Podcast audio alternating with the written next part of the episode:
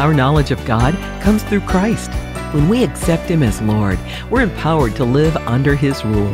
Welcome back to Today in the Word, the daily devotional from Moody Bible Institute.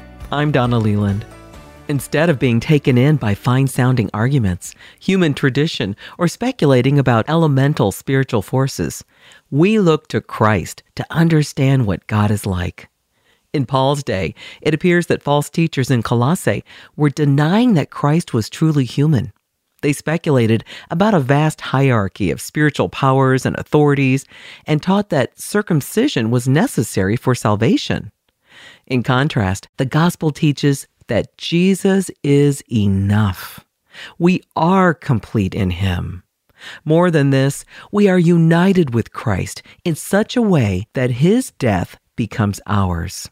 Today in the Word, we read in Colossians 2:13, God made you alive with Christ. By dying on our behalf, Jesus paid the debt.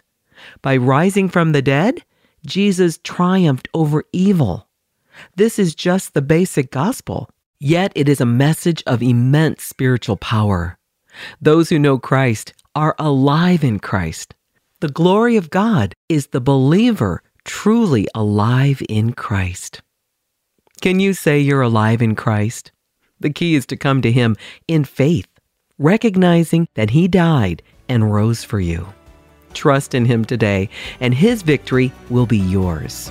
For more information about what it means to be a Christian, you can go to moodybible.org forward slash knowing Christ. That's moodybible.org forward slash knowing Christ.